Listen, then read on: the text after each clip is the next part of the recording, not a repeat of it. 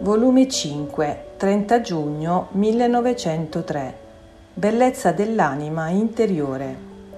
Trovandomi fuori di me stessa, ho visto la Regina Madre ed io prostrandomi ai suoi piedi le ho detto, Dolcissima Madre mia, in che terribili strette mi trovo, priva dell'unico mio bene della mia stessa vita. Mi sento di toccare gli estremi. E mentre ciò dicevo, piangevo e la Vergine Santissima, aprendosi dalla parte del cuore come se si aprisse una custodia, ha preso il bambino da dentro e me lo ha dato dicendomi Figlia mia, non piangere, eccoti il tuo bene, la tua vita e il tuo tutto.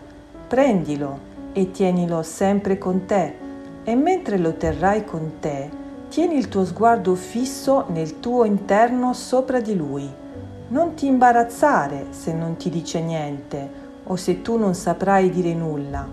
Guardalo solo nel tuo interno, che sguard- col guardarlo comprenderai tutto, farai tutto e soddisferai per tutti.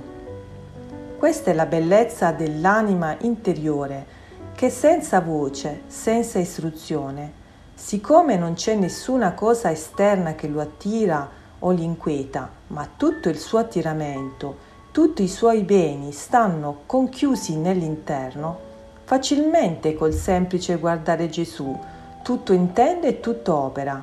In questo modo camminerai fino alla vetta del Calvario e giunti che lì saremo, non più bambino lo vedrai, ma crocifisso, e tu vi resterai insieme con lui crocifissa onde pareva che col bambino in braccia e la Vergine Santissima facevamo la via del Calvario. Mentre si camminava, qualche volta trovavo qualcuno che mi voleva togliere Gesù e chiamavo in aiuto la Regina Madre, dicendole Mamma mia, aiutami che vogliono strapparmi Gesù.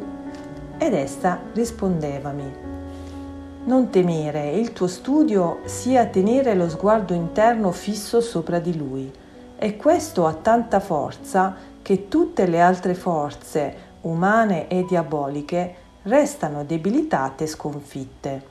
Ora, mentre si camminava, abbiamo trovato un tempio in cui si celebrava la Santa Messa. Nel punto di fare la comunione, io son volata col bambino in braccia all'altare per comunicarmi. Ma qual non è stata la mia sorpresa che appena è andato dentro di me Gesù Cristo mi è scomparso dalle braccia e dopo poco mi sono trovata in me stessa.